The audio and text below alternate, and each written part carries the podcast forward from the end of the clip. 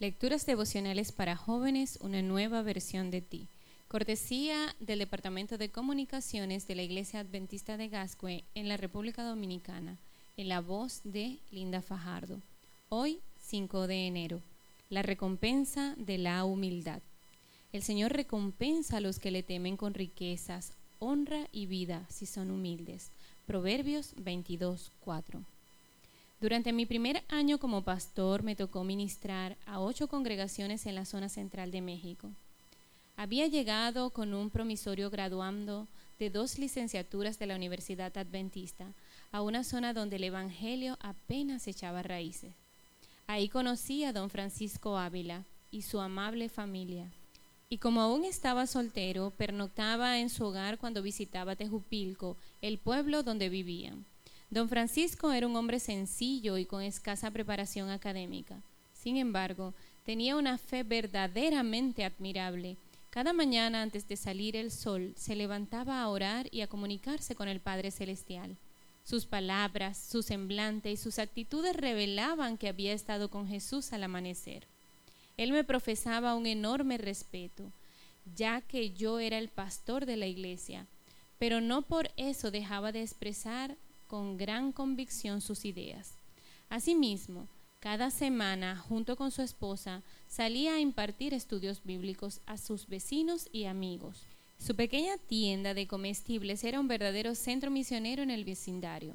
Junto a don Francisco yo me sentía un hombre de poca fe. Seguramente en mi cabeza había más información que en la suya. No obstante, su experiencia espiritual era mucho más sólida. A su lado yo parecía un ratoncillo que temblaba ante la menor adversidad. En cambio, él permanecía firme como un roble frente a cualquier tempestad eclesiástica. Así que en varias ocasiones le supliqué al Señor que me ayudara a depender de su palabra. ¿Te has preguntado si eres una persona de poca fe? ¿Acaso no dependes de Dios como te gustaría?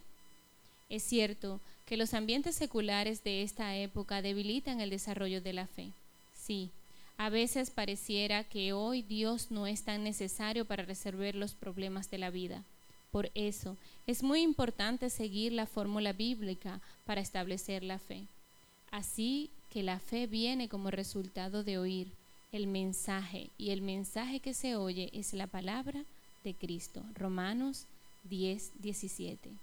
No te dejes someter por filosofías e ideas sin sentido que nadie te convenza de que tu devenir de este mundo únicamente depende de los seres humanos.